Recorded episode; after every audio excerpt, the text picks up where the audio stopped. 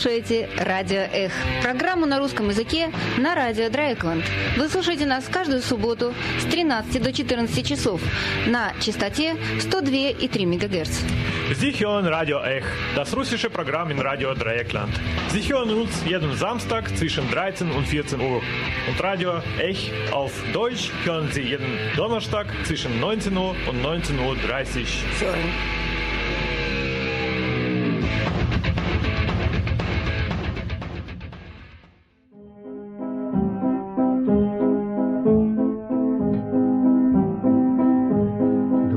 Двадцать второго июня Ровно в четыре часа Киев бомбили, нам объявили, что началась война.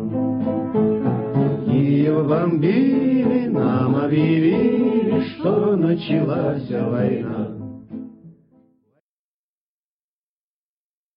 Здравствуйте, дорогие радиослушатели и радиослушательницы. В студии с вами Дима, и я в студии один, но я в эфире буду далеко не один сегодня. Наша передача посвящается, конечно же, Великой Отечественной войне Украины против России.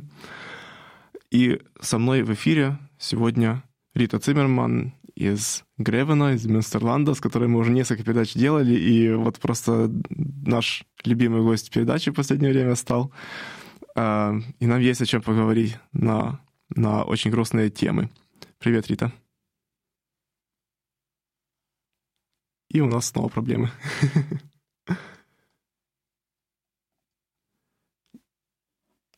Ага, вот теперь нас должно быть слышно. Рита, извини, я тебя отключил случайно. Все хорошо. Еще раз здравствуйте. Да, техника продолжает э, быть главным противником, главным врагом нашего радио. Но что ж, если это единственный враг, это уже хорошо. Эм, да, я вот последние свои передачи начинаю буквально с этой песни э, Марка Бернеса 22 июня, ровно 4 часа, потому что действительно э, вот где-то в 4 с лишним часа и начали бомбить действительно и Киев, и как и всю Украину, собственно, 24 февраля, не 22 июня.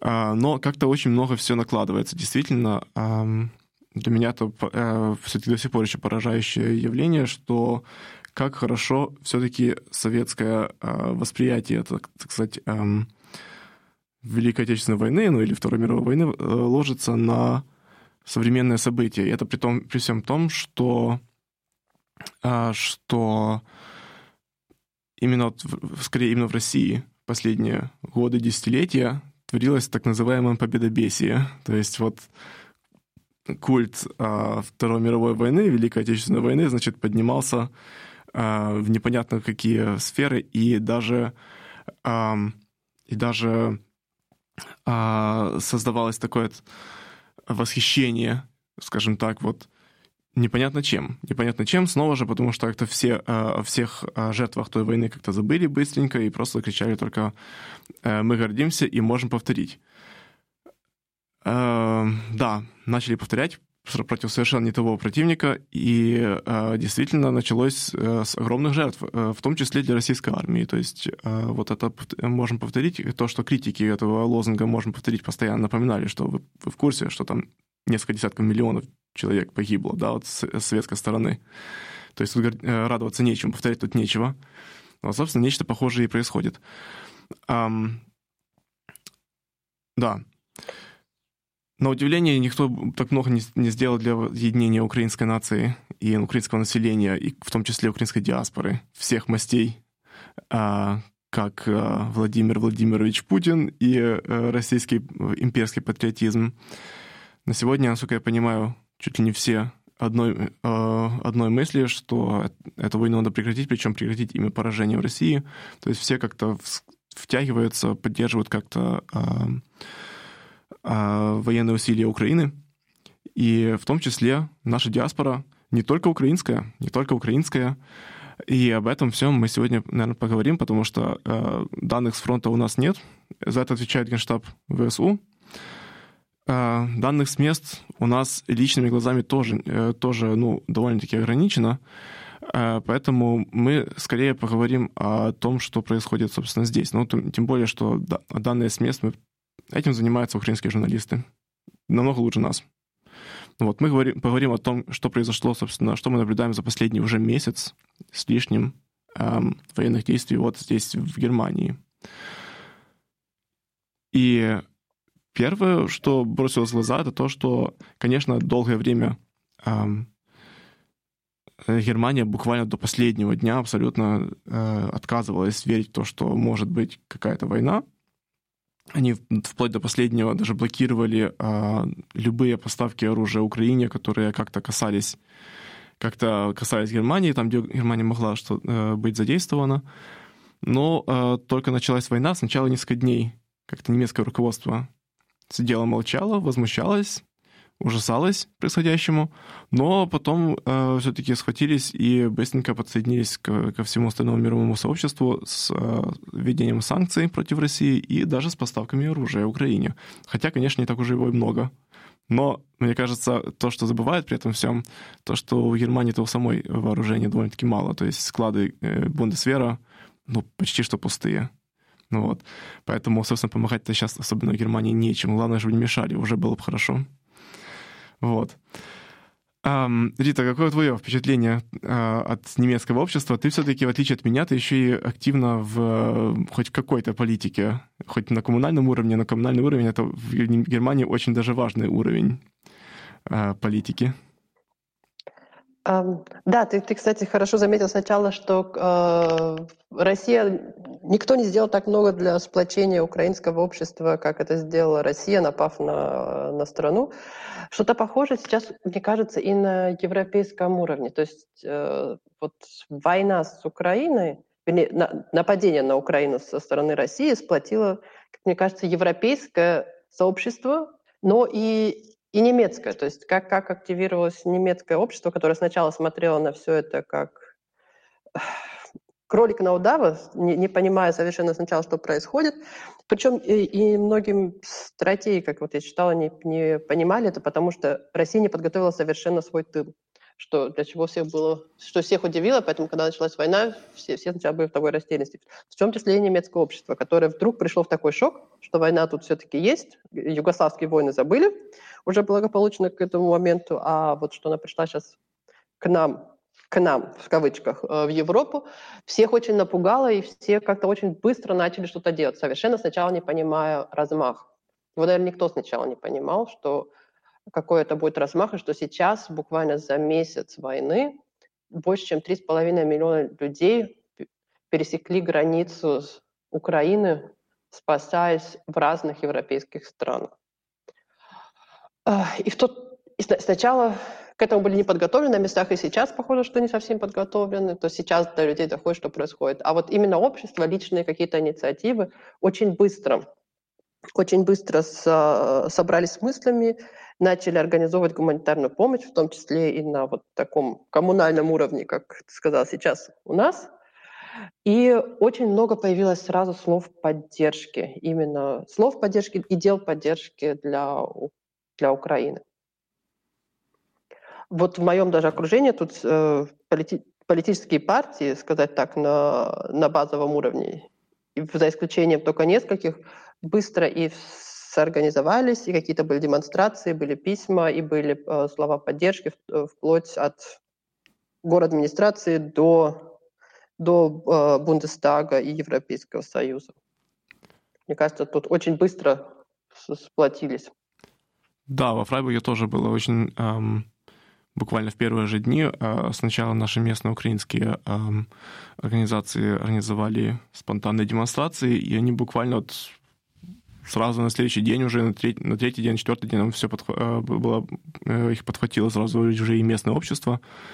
А если вначале еще это было заметно, что в, э, в первую очередь демонстрируют украинцы, то вот уже на следующие дни там, ну, наша центральная площадь здесь, старой синагоги, а, была заполнена полностью далеко не украинскими людьми, уже в, в основном даже местными немцами, и, и все были вот на стороне Украины, там э, украинских флагов было мало у, у них, у немцев, скажем так, еще, но сейчас уже даже, э, стоит заметить, даже по городу едешь, э, вот на балконах висят украинские э, флаги, конечно, не так, как в Украине в 2014-2015 годах, а, но А вот для Германии это удивительно видеть, когда вот просто в каком-нибудь там очень даже буржуазном районе а, на какой-то вилле на, а, из окна висит ни с того ни сего украинский флаг.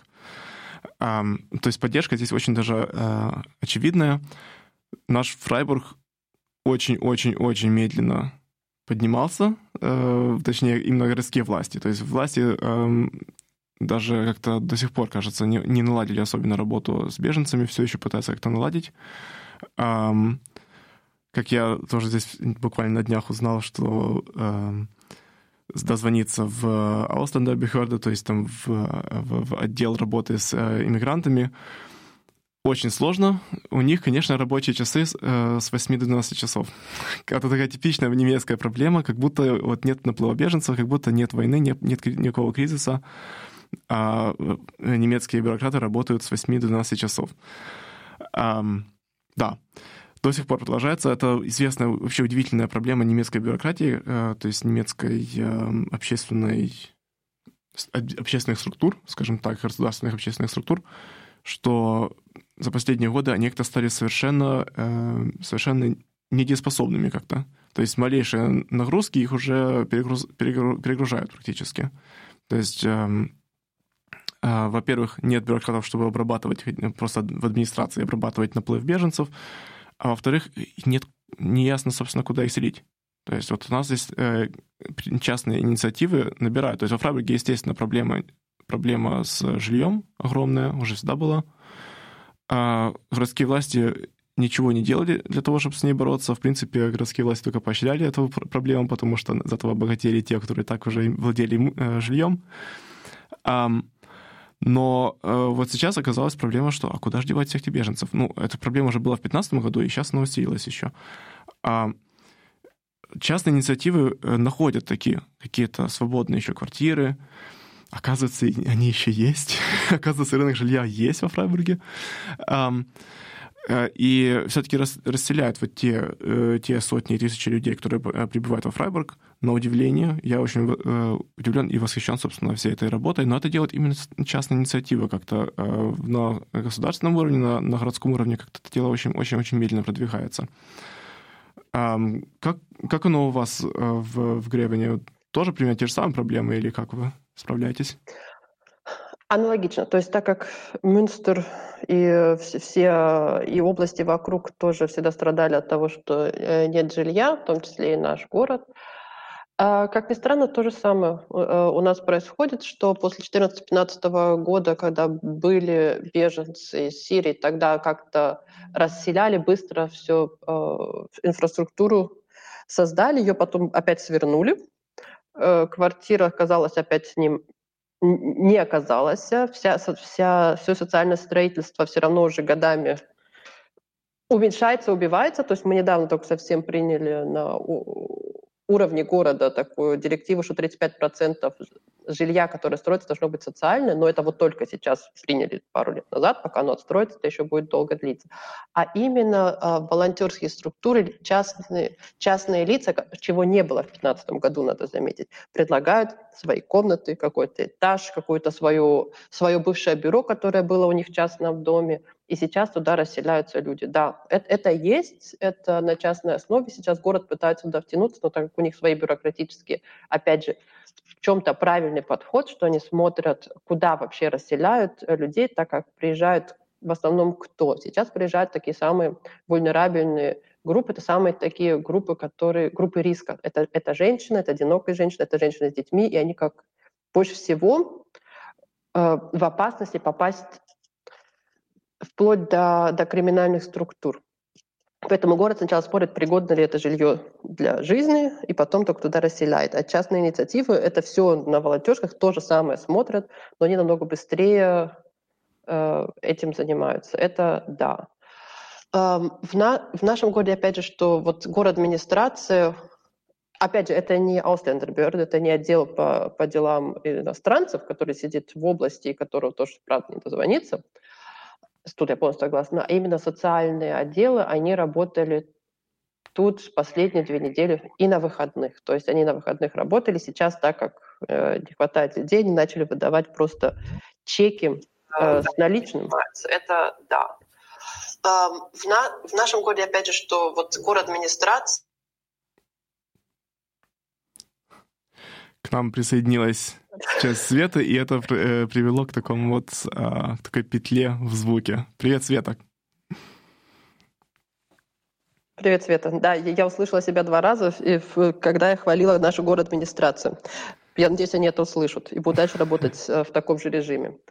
А так, да, сейчас проблема того, что куда распределить детей в школу, в садик, э, курсы, на что жить и где дальше определяться. Например, в областные центры у нас полностью перегружены, полностью э, забиты, и там людям не хватает даже лекарства и в какой-то мере даже еды, что мы сейчас пытаемся организовать опять на волонтерском уровне. Угу. Ничего себе. Um, кстати, вот с детьми и uh, определением их в школы, для этого все-таки это расчет такой, что люди остаются надолго. То есть это, естественно, немецкий такой подход, что люди, если приехали, то они остаются надолго. Но у людей самих-то есть такой расчет, что они, собственно, здесь есть смысл отдавать детей сейчас в школу. Мы здесь на пару лет остаемся как минимум, пока не отстроят наши дома обратно, или, э, или как они там мыслят? Мне кажется, по-разному. То есть, с одной стороны, есть в Германии закон, что как только ребенок получает статус и право на находиться здесь даже временно, он получает право учиться в школе. Что иногда создает проблему. Но с другой стороны, это дает ребенку структуру, дает какую-то возможность э, интеграции в общество, в котором он должен, пусть даже находится несколько месяцев. Угу. И то есть это как такое предложение, как мне кажется, очень полезное. Сейчас э, в Украине опять появилась возможность э, онлайн-школ, то есть дети сейчас разрываются, с одной стороны, идут тут в немецкую школу, с другой стороны, учатся онлайн в Украине, что не, всегда понятно э, немецким властям. А подход у людей разный. Кто хочет вернуться mm-hmm. через... Вот с кем чем мы сталкивались, кто хочет вернуться через две недели, как только перестанут бомбить, если перестанут бомбить через две недели. No. А кто-то, кто из Харькова, Чернигова, Мариуполя, которому кому возвращаться некуда, те еще пока не знают, как будет выглядеть будущее. Mm, да, да. Да, кстати, вот в Харькове, э, в Чернигове там, конечно, особенно тяжелая ситуация. Um, привет, Света. Мы э, сейчас вот... Ты пропустила, э, к сожалению, первые 10-15 минут. Мы сейчас заговорили о том, как как пытаться расселить, значит, э, беженцев, прибывающих из Украины в Германию. Э, и вот во Фрайбурге, конечно, с этим, с этим серьезные проблемы. Э, жилья, естественно, не хватает, занимаются этим в основном волонтеры. В Гревене, вот в Мюнстерланде тоже похожие проблемы. Как у вас в Берлине? Я слышал, что в Берлине вообще ситуация очень перегружена, потому что все едут как-то... У всех на слуху Берлин, как Киев, собственно, как-то в свое время. Э, из Донбасса ехали все в Киев, вот сейчас все едут в Германию, в Берлин. Э, то есть у вас, наверное, все вообще перегружено, но, но и ты тоже при, э, приняла у себя несколько прибывших. Добрый день, добрый день, меня слышно? Да, отлично. Добрый день всем э, присутствующим, добрый день всем радиослушателям. Я вот как раз опоздала, потому что я человека отправляла с вокзала и только что вернулась с вокзала. У нас все просто, я поражена, как все организовано. А, начнем с вокзала. То есть прибывают люди, прибывают частно, и постоянно приезжают поезда. Вот сейчас я была на вокзале, там был э, поезд Варшава-Берлин, опоздание на 120 минут, но приезжают просто тысячи людей. Когда я последний раз была на вокзале, э, всех разогнали с перрона, сказали, что приедет поезд из Варшавы с тысячи человек. чтобы эти тысячи человек не потерялись, потому что Берлин такой перевалочный пункт, пункт, то просто полиция оцепила входы на перроны, они проследили, чтобы все люди вышли, никто не потерялся, спустились и прошли дальше, и э, только тогда других всех пассажиров пускать стали. Вот. А начнем с вокзала. Вот прибывают люди, э, везде стоят волонтеры на, в жилетах, на волонтерах написано, на каких языках они говорят, как их зовут, и, в принципе, везде по вокзалу стрелочки, везде э, украинские флаги, и там на, направо те, кто едут дальше, налево слева те, кто остаются в Берлине. Там есть для детский уголок, есть раздача еды, одежды, того, что необходимо людям. Есть даже ЛГБТ, стойка для беженцев ЛГБТ, есть стойка для people of color, то есть, потому что с Украины едут также, там было очень много иностранных студентов и просто иностранцев, которые в Украине работали. Вот. Это все на вокзале организовано идеально. И прежде всего, э, как, бы, как людям, которым надо ехать дальше, для которых Берлин перевалочный пункт, организованы отдельные стойки выдачи билетов по украинским паспортам, и это действительно очень гениально сделано, потому что я знаю, я много лет ездила по работе туда-сюда по стране, и чтобы на большом вокзале там получить билет купить, нужно 40 минут э, в очереди стоять. И вот тут совершенно без очередей, просто подходишь, показываешь паспорт, говоришь, куда ехать, тебе все объясняют, выдают билет, и человек едет дальше.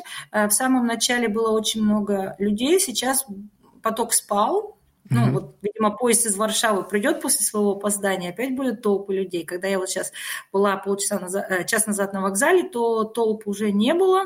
А, раньше, э, три недели назад, было просто все. Давали там и молоко, и крупу, и бутерброды, и все. Сейчас это все уменьшилось. То есть из еды и напитков дают только, кормят людей горячей едой, а с собой можно взять то, что людям нужно в дорогу. А, то есть там бутерброды, напитки, а вот такого, что просто раздача продуктов, такого уже на вокзале больше нету, ну и, видимо, потребности нету, и э, тоже постоянно мне поступает, хотя я как бы ни в каких волонтерских структурах официально не состою, э, постоянно поступают какие-то звонки, просто вот как Рита уже сказала, образуется такая неформальная сеть, я просто поражена, как с начала войны все люди самоорганизовались, то есть мне до сих пор звонят, пишут там, э, можешь встретить срочная ситуация на вокзале, вокзале семья столько-то детей, столько-то кошек, столько-то людей, приходится ехать забирать их, если у меня свободная комната, селить их у меня. А дальше, значит, люди, которые остаются в Берлине, у нас уже до самого начала войны, это уже вот месяц идет война, да, и где-то вот э, три недели я это все наблюдаю, в Берлине никого не селят. То есть даже вот у меня мои родственники живут, э, сноха и племянник, и им даже пришел вчера смс, видимо, всем украинцам на все украинские номера разослали этот смс от немецкого правительства, что, дорогие шановные, украин... шановные украинцы, типа, пожалуйста, не ориентируйтесь на Берлин, Берлин больше никого не принимает, э, в Берлин только если у вас там пересадка. Mm-hmm. Берлин уже много недель, практически с самого начала закрыт на прием а, беженцев, потому что все места, все общежития беженцев уже переполнены под самое «не могу». И даже люди, которые следуют, например, во Фрайбург, у нас была такая история, что ехала семейная пара, пожилая, у женщины была онкология острая, вот, и э, их э, готово было принять униклиник Фрайбурга, потому что там онкология, то есть уже женщина ехала из Харькова, то есть ее дочь, сидя uh-huh. в подвале под бомбежками, скоординировала э, значит, вывоз родителей, и даже что их принимают во Фрайбурге, но их клиника могла принять только в среду, а они приехали в пятницу, и вот пришлось частным путем организовывать. Там я позвонила коллегам, коллеги их э, встретили, забрали, они тут отдохнули, и потом их отправили дальше во Фрайбург. То есть сейчас ситуация такая, что Э, те, у кого нет жилья, нет родственников и знакомых, в Берлине остаться не могут. Угу. Сказали, что будут регистрировать только тех, кто уже поселился частным путем у своих родственников или друзей. То есть те, кто уже живут частно, их выгонять не будут, новых не берут. И возникают такие проблемы, что э, нужно зарегистрировать людей по месту жительства, ну, как это прописка, назовем по-русски. И вот без этой регистрации э, невозможно ребенка устроить в школу, невозможно там там ни счет в банке открыть, ничего. Параллельно с этим нужно подать на вот этот Криксфатрибен статус, да, на статус э, беженца от войны. Это совсем другая регистрация. Тут Берлин сориентировался. Вот вторую регистрацию можно сделать онлайн. То есть мы угу. долго этого боялись, и вот на этой неделе наконец это сделали. Причем онлайн-регистрацию на статус беженца, вот этого специального военного, можно себя зарегистрировать без регистрации по месту жительства. Угу. Там вся информация, все э, как бы анкеты на немецком, английском, русском и украинском.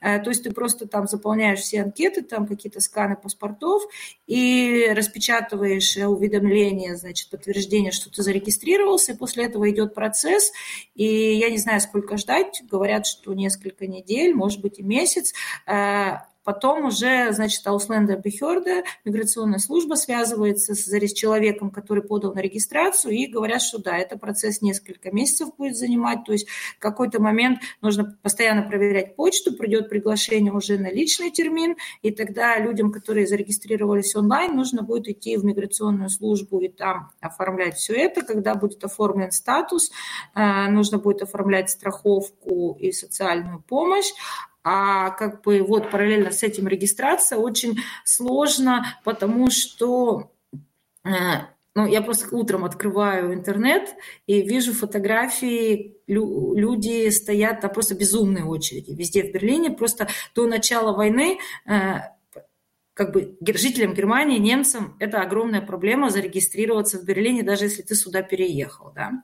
Это mm-hmm. очень сложно, было всегда. И сейчас просто я открываю интернет, вижу просто многотысячные толпы, и я живу в Пренслауберг, у меня коллега ходит, переводит туда, как бы тоже волонтерит, и мне поступила такая информация, что открывается в 9 утра, нужно приходить не позже 8, чтобы занять очередь, чтобы в течение рабочего дня, там, простояв сколько-то 5 часов, попасть, наконец, внутрь, причем нужно иметь там фотографии, все документы уже скачанные с интернета, распечатанные, э, плюс тест на коронавирус нужно иметь при себе. Вот. Но буквально на этой неделе я узнала такой тайный как бы вариант – Оказывается, э, так что вот спешу рассказать, может быть, нас кто-то слушает в Берлине, полезная информация. Оказывается, э, получить вот эту прописку, зарегистрироваться по месту жительства можно в любом бюргерамт, в любом отделе Берлина. То есть можно жить в Пренслауберге, но если попался свободный термин в Моабите или э,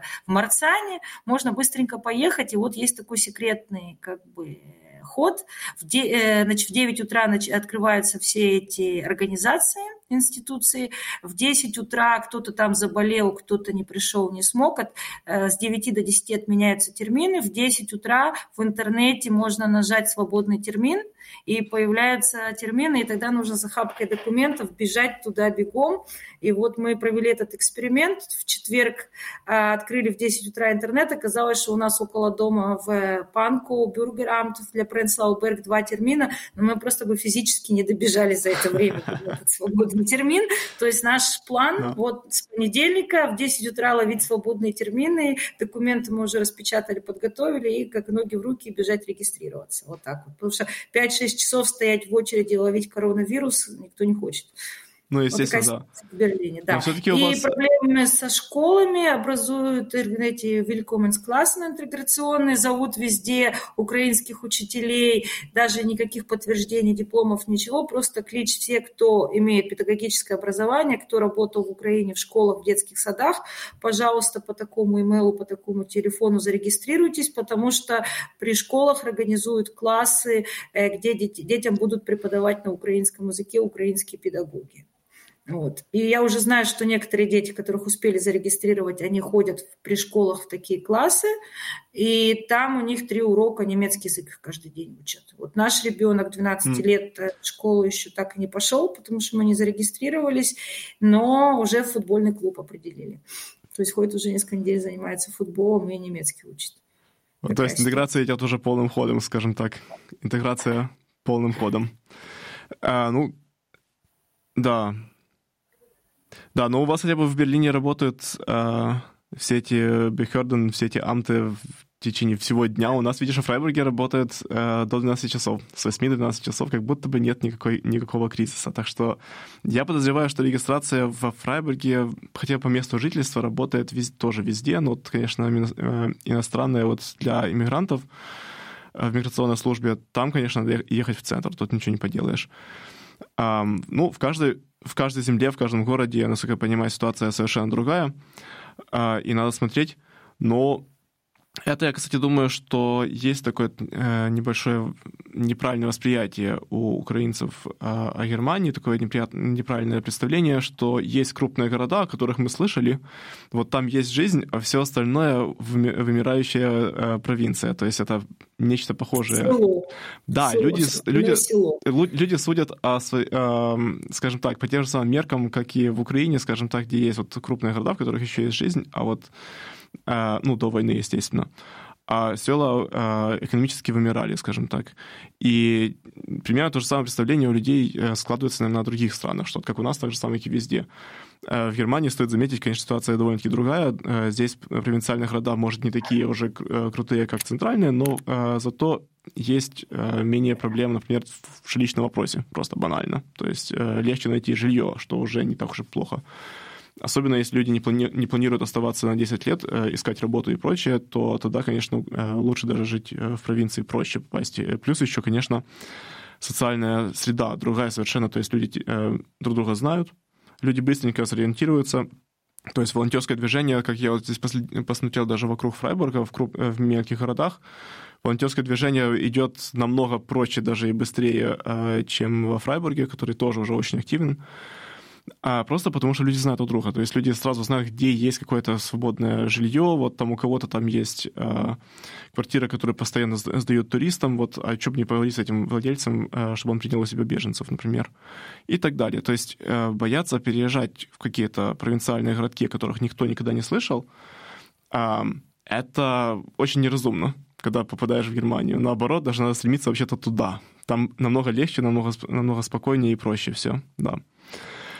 Ну, да, же, в Германии две с половиной тысячи городов меньше, э, меньше, чем население 100 тысяч. А это город с полностью разработанной инфраструктурой.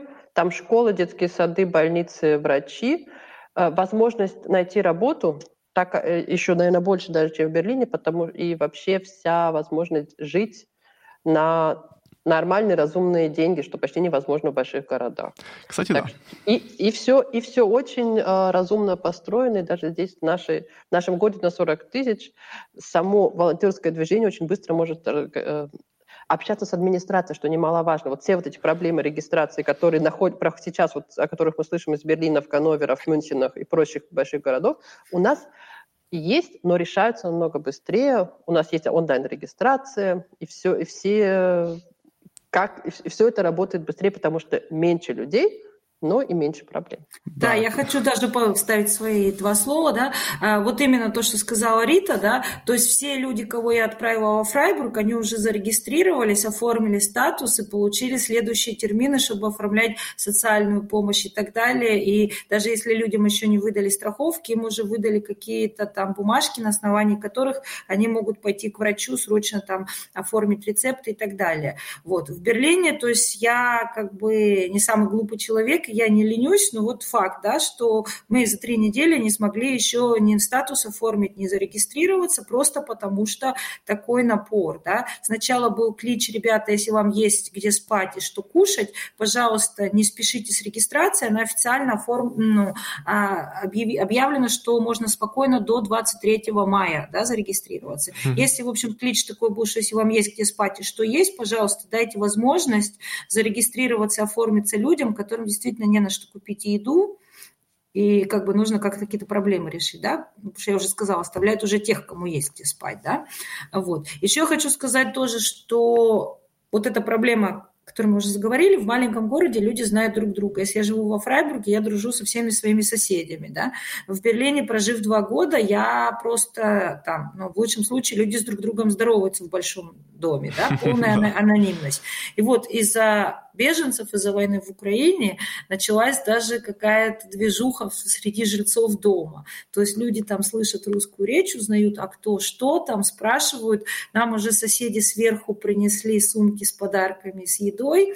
А, нам уже там подарили детский велосипед, предложили еще больше велосипедов. То есть как бы вот я два года жила, никто особо не хотел знакомиться, да, никто особо не общался. Сейчас становится как во Фрайбурге. Выходишь во двор, встречаешь соседей, здороваешься, они спрашивают, как дела, чем еще помочь.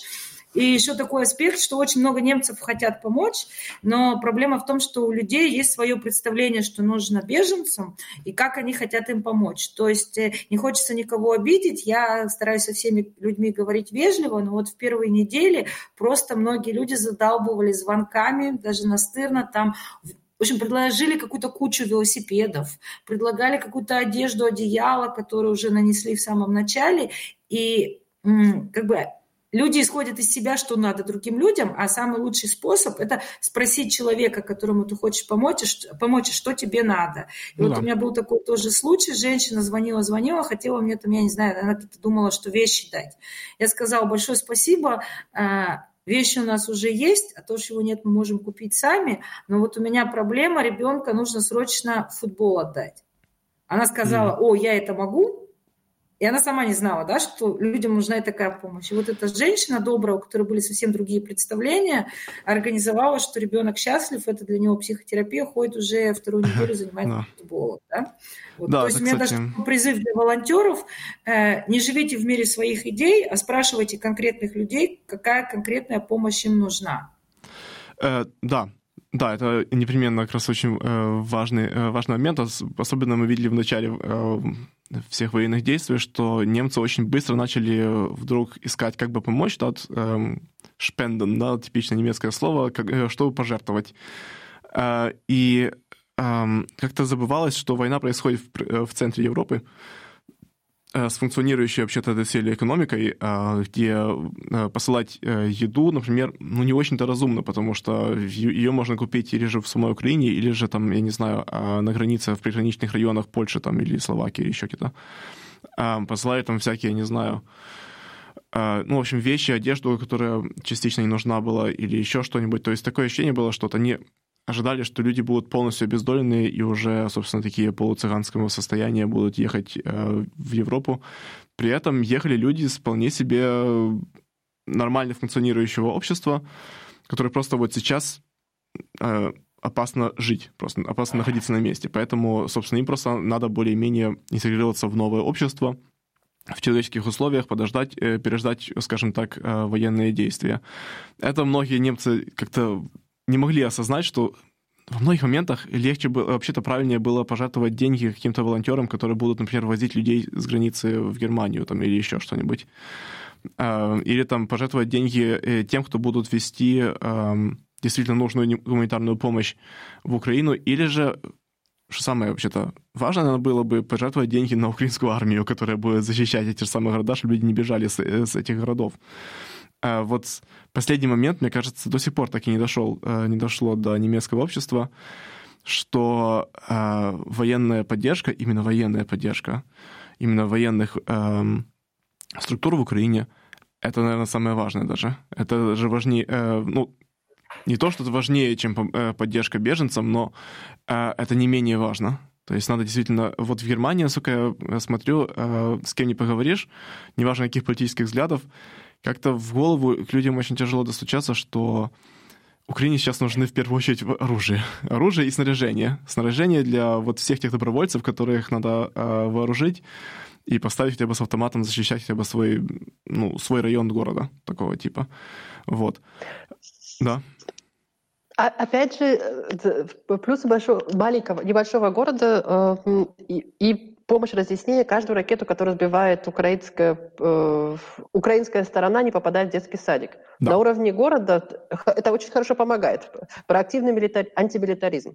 Да, да. Как? Но мы вот сидим а, в радио вот, кстати... уже столкнулись, да? Угу. И, и эм, переслать деньги на армию. Кстати, опять же, у нас тут была очень такая акция, когда, когда разделили э, пожертвования, довольно большую сумму, э, наполовину армии на официальный счет, а наполовину именно под э, «Голос и ДТ», который, это организация, которая работает с детьми, которые получили тра- психологические травмы после войны. Они уже с 2014 года работают, то есть э, не надо забывать, что война там уже началась в 2014 году, а не месяц, только месяц назад в, в, части, в частях Украины.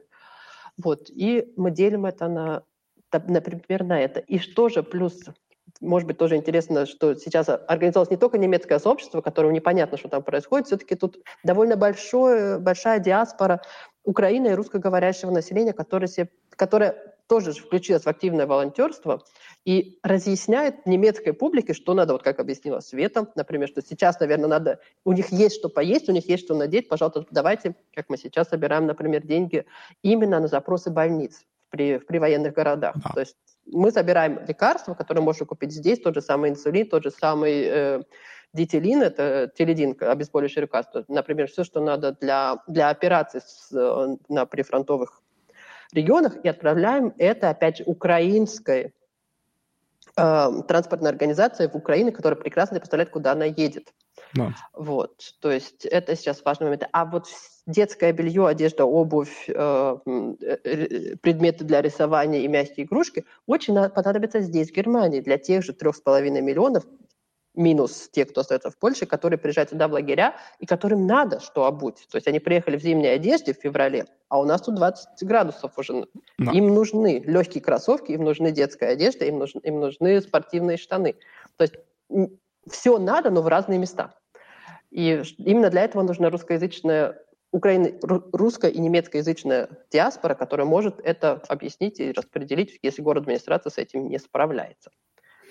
Да, у нас тут да, э, во Фрайбурге э, тоже э, вот Facebook-группа, которую организовала в свое время Саша Клюкина э, для протестов за Навального, э, да, когда его посадили. Э, сейчас очень сильно организовалась э, на Фрайбургском вокзале, ЖД вокзале, э, встречать прибывающих беженцев, которые просто, ну, ехали более-менее наугад, они знают, что есть такой город, выходят э, и дальше не знают, куда дальше идти, собственно. И тут, похоже, город не очень-то э, сориентировался как давать информацию. Это делают, это висит на плечах, собственно, эм, э, волонтеров, в основном э, именно русскоговорящих. Причем я не спрашивал, какой национальности, из каких стран они, э, но я подозреваю, что в основном там все-таки выходцы из России, именно даже, они из Украины, из воюющей стороны. Это вот тоже эм, очень сильно эм, согревает сердце знать, что тут не вопрос вообще-то Украина или Россия, тут вопрос достойный человек или нет. То есть вот такая революция достойно, достоинства, скажем так, проходит сейчас тоже в русскоязычном обществе в Германии. Я, кстати, не знаю, как вот э, в широких слоях, скажем так, русскоязычного населения Германии это все происходит. То есть я знаю, что те, кто приехали из Украины э, в нашем, э, вот в 90-х годах, скажем так, те, конечно, сейчас очень сильно на стороне Украины. Э, им самим не сидится, хоть, хоть, э, не понимают, как, как бы помочь, как бы там самим, если бы были в том возрасте, поехали бы в, э, в, в Украину воевать.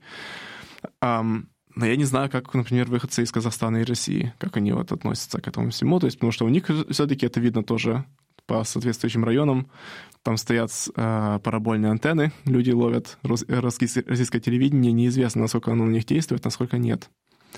Это... А, я могу сказать про Берлин, да, что вот если смотреть, я часто бывала в последние дни на вокзале, да, э, то там кого только нет. И русские, и украинцы, и немцы, и казахов я встречала, и даже азиатов, и афро я встречала, то есть даже люди как бы чернокожие. Я, конечно, не спрашивала, вы там немцы или из Африки приехали, да, то есть помогают все самые разные люди, волонтеры, вот. А то, что другая вещь, это то, что до меня так где-то на периферии доходит информация, меня даже некоторые мои знакомые заблокировали уже, да, там я вижу, а что вот началась русофобия, вот мы русские немцы, мы, значит, в России нас дискриминировали, что мы были немцами, а сейчас мы живем там сто лет в Германии, а теперь из-за войны в Украине нас дискриминируют, и вроде там уже канцлеру петицию написали, и вот эта вот тема муссируется в Берлине тоже. То есть я в этих кругах не вращаюсь, я говорю, что меня где-то фоном доходит.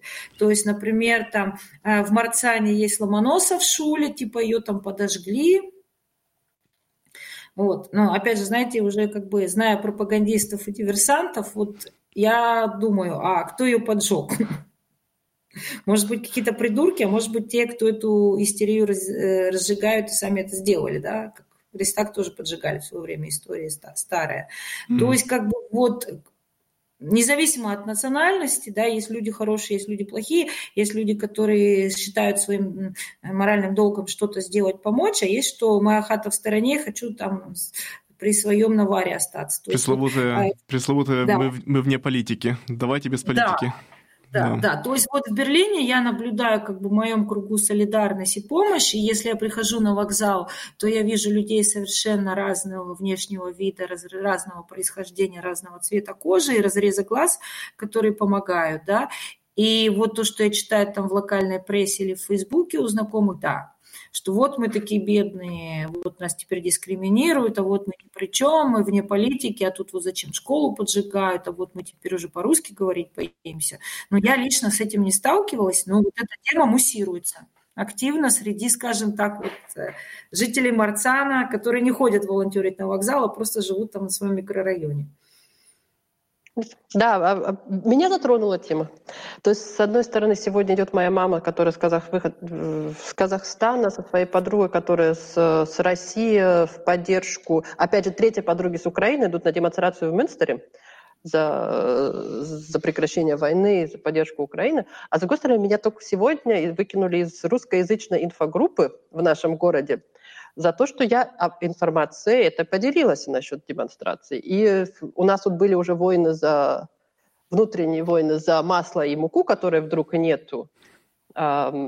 И виновата во всем это Украина. И я, и я со своими постами в поддержку Украины провоцирую население. Из группы вышли человек 20, которые откро- откровенно сказали, что, за что они вышли, и на меня жалуются.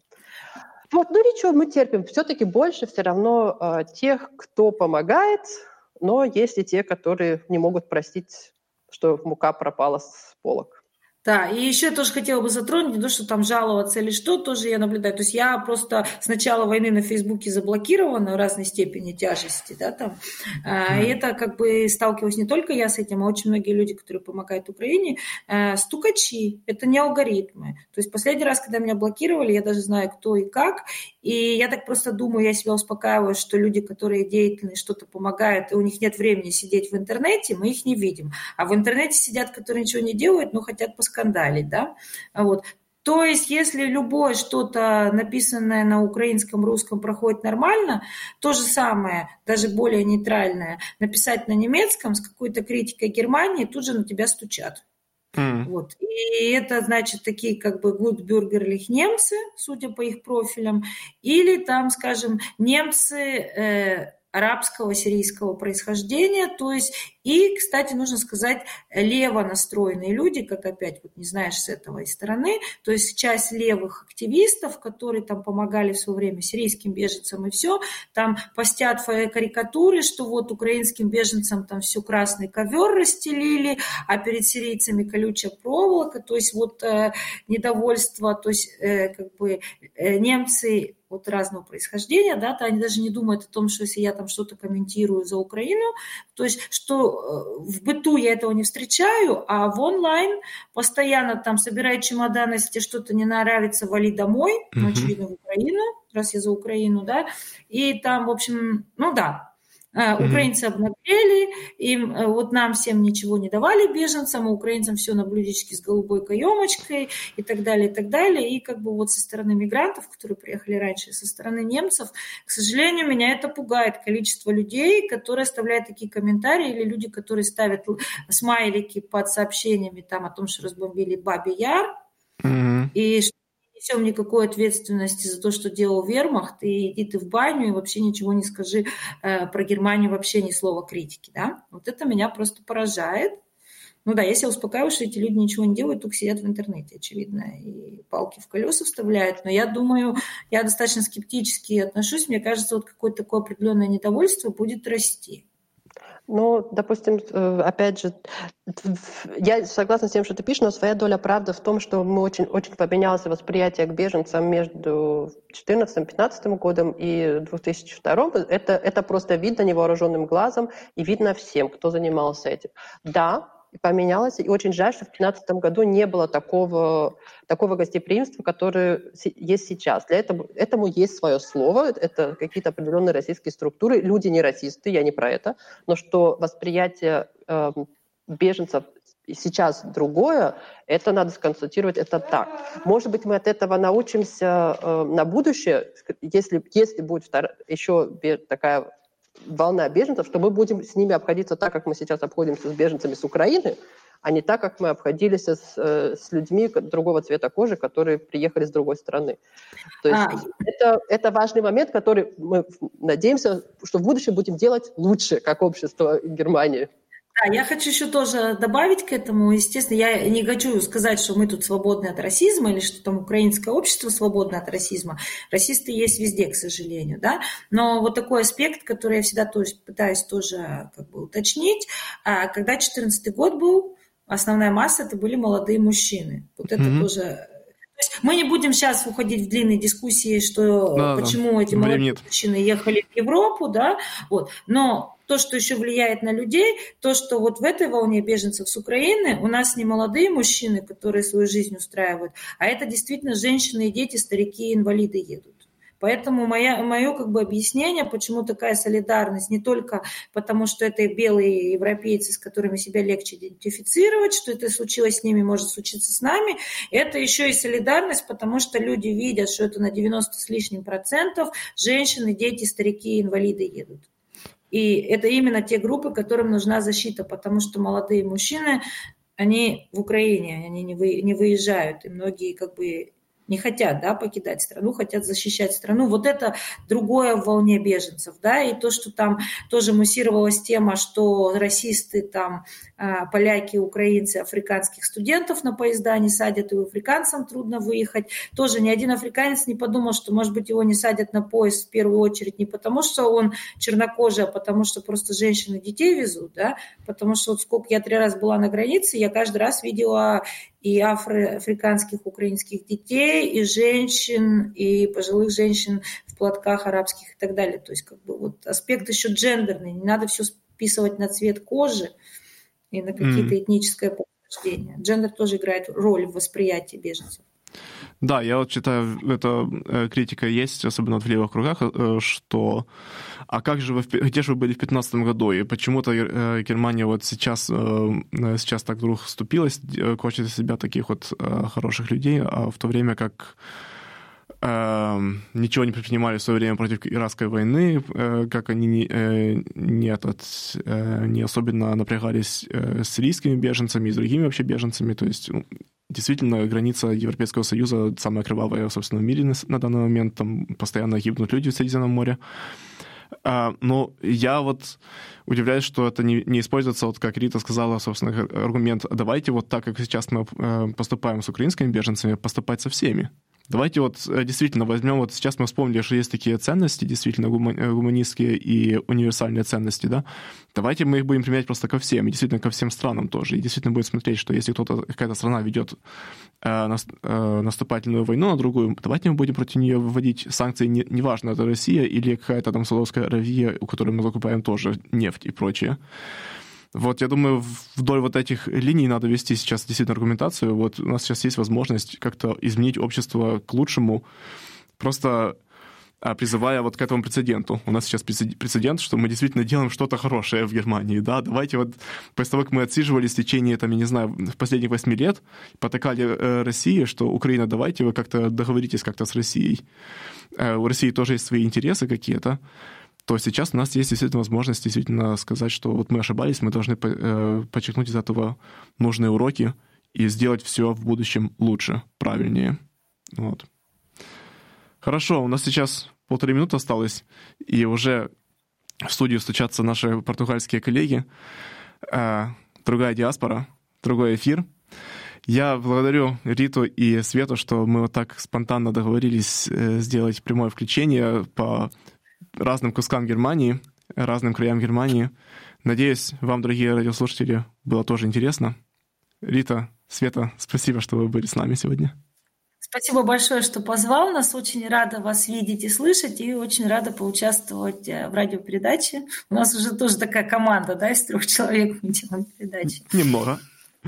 Да, так что спасибо большое всех, всем, кто нас слушал. И надеюсь, что это в очередной и не последний раз, что мы еще будем встречаться в эфире такой командой, как сегодня. Но получше. Спасибо вам, что пригласили. Пожалуйста. До свидания.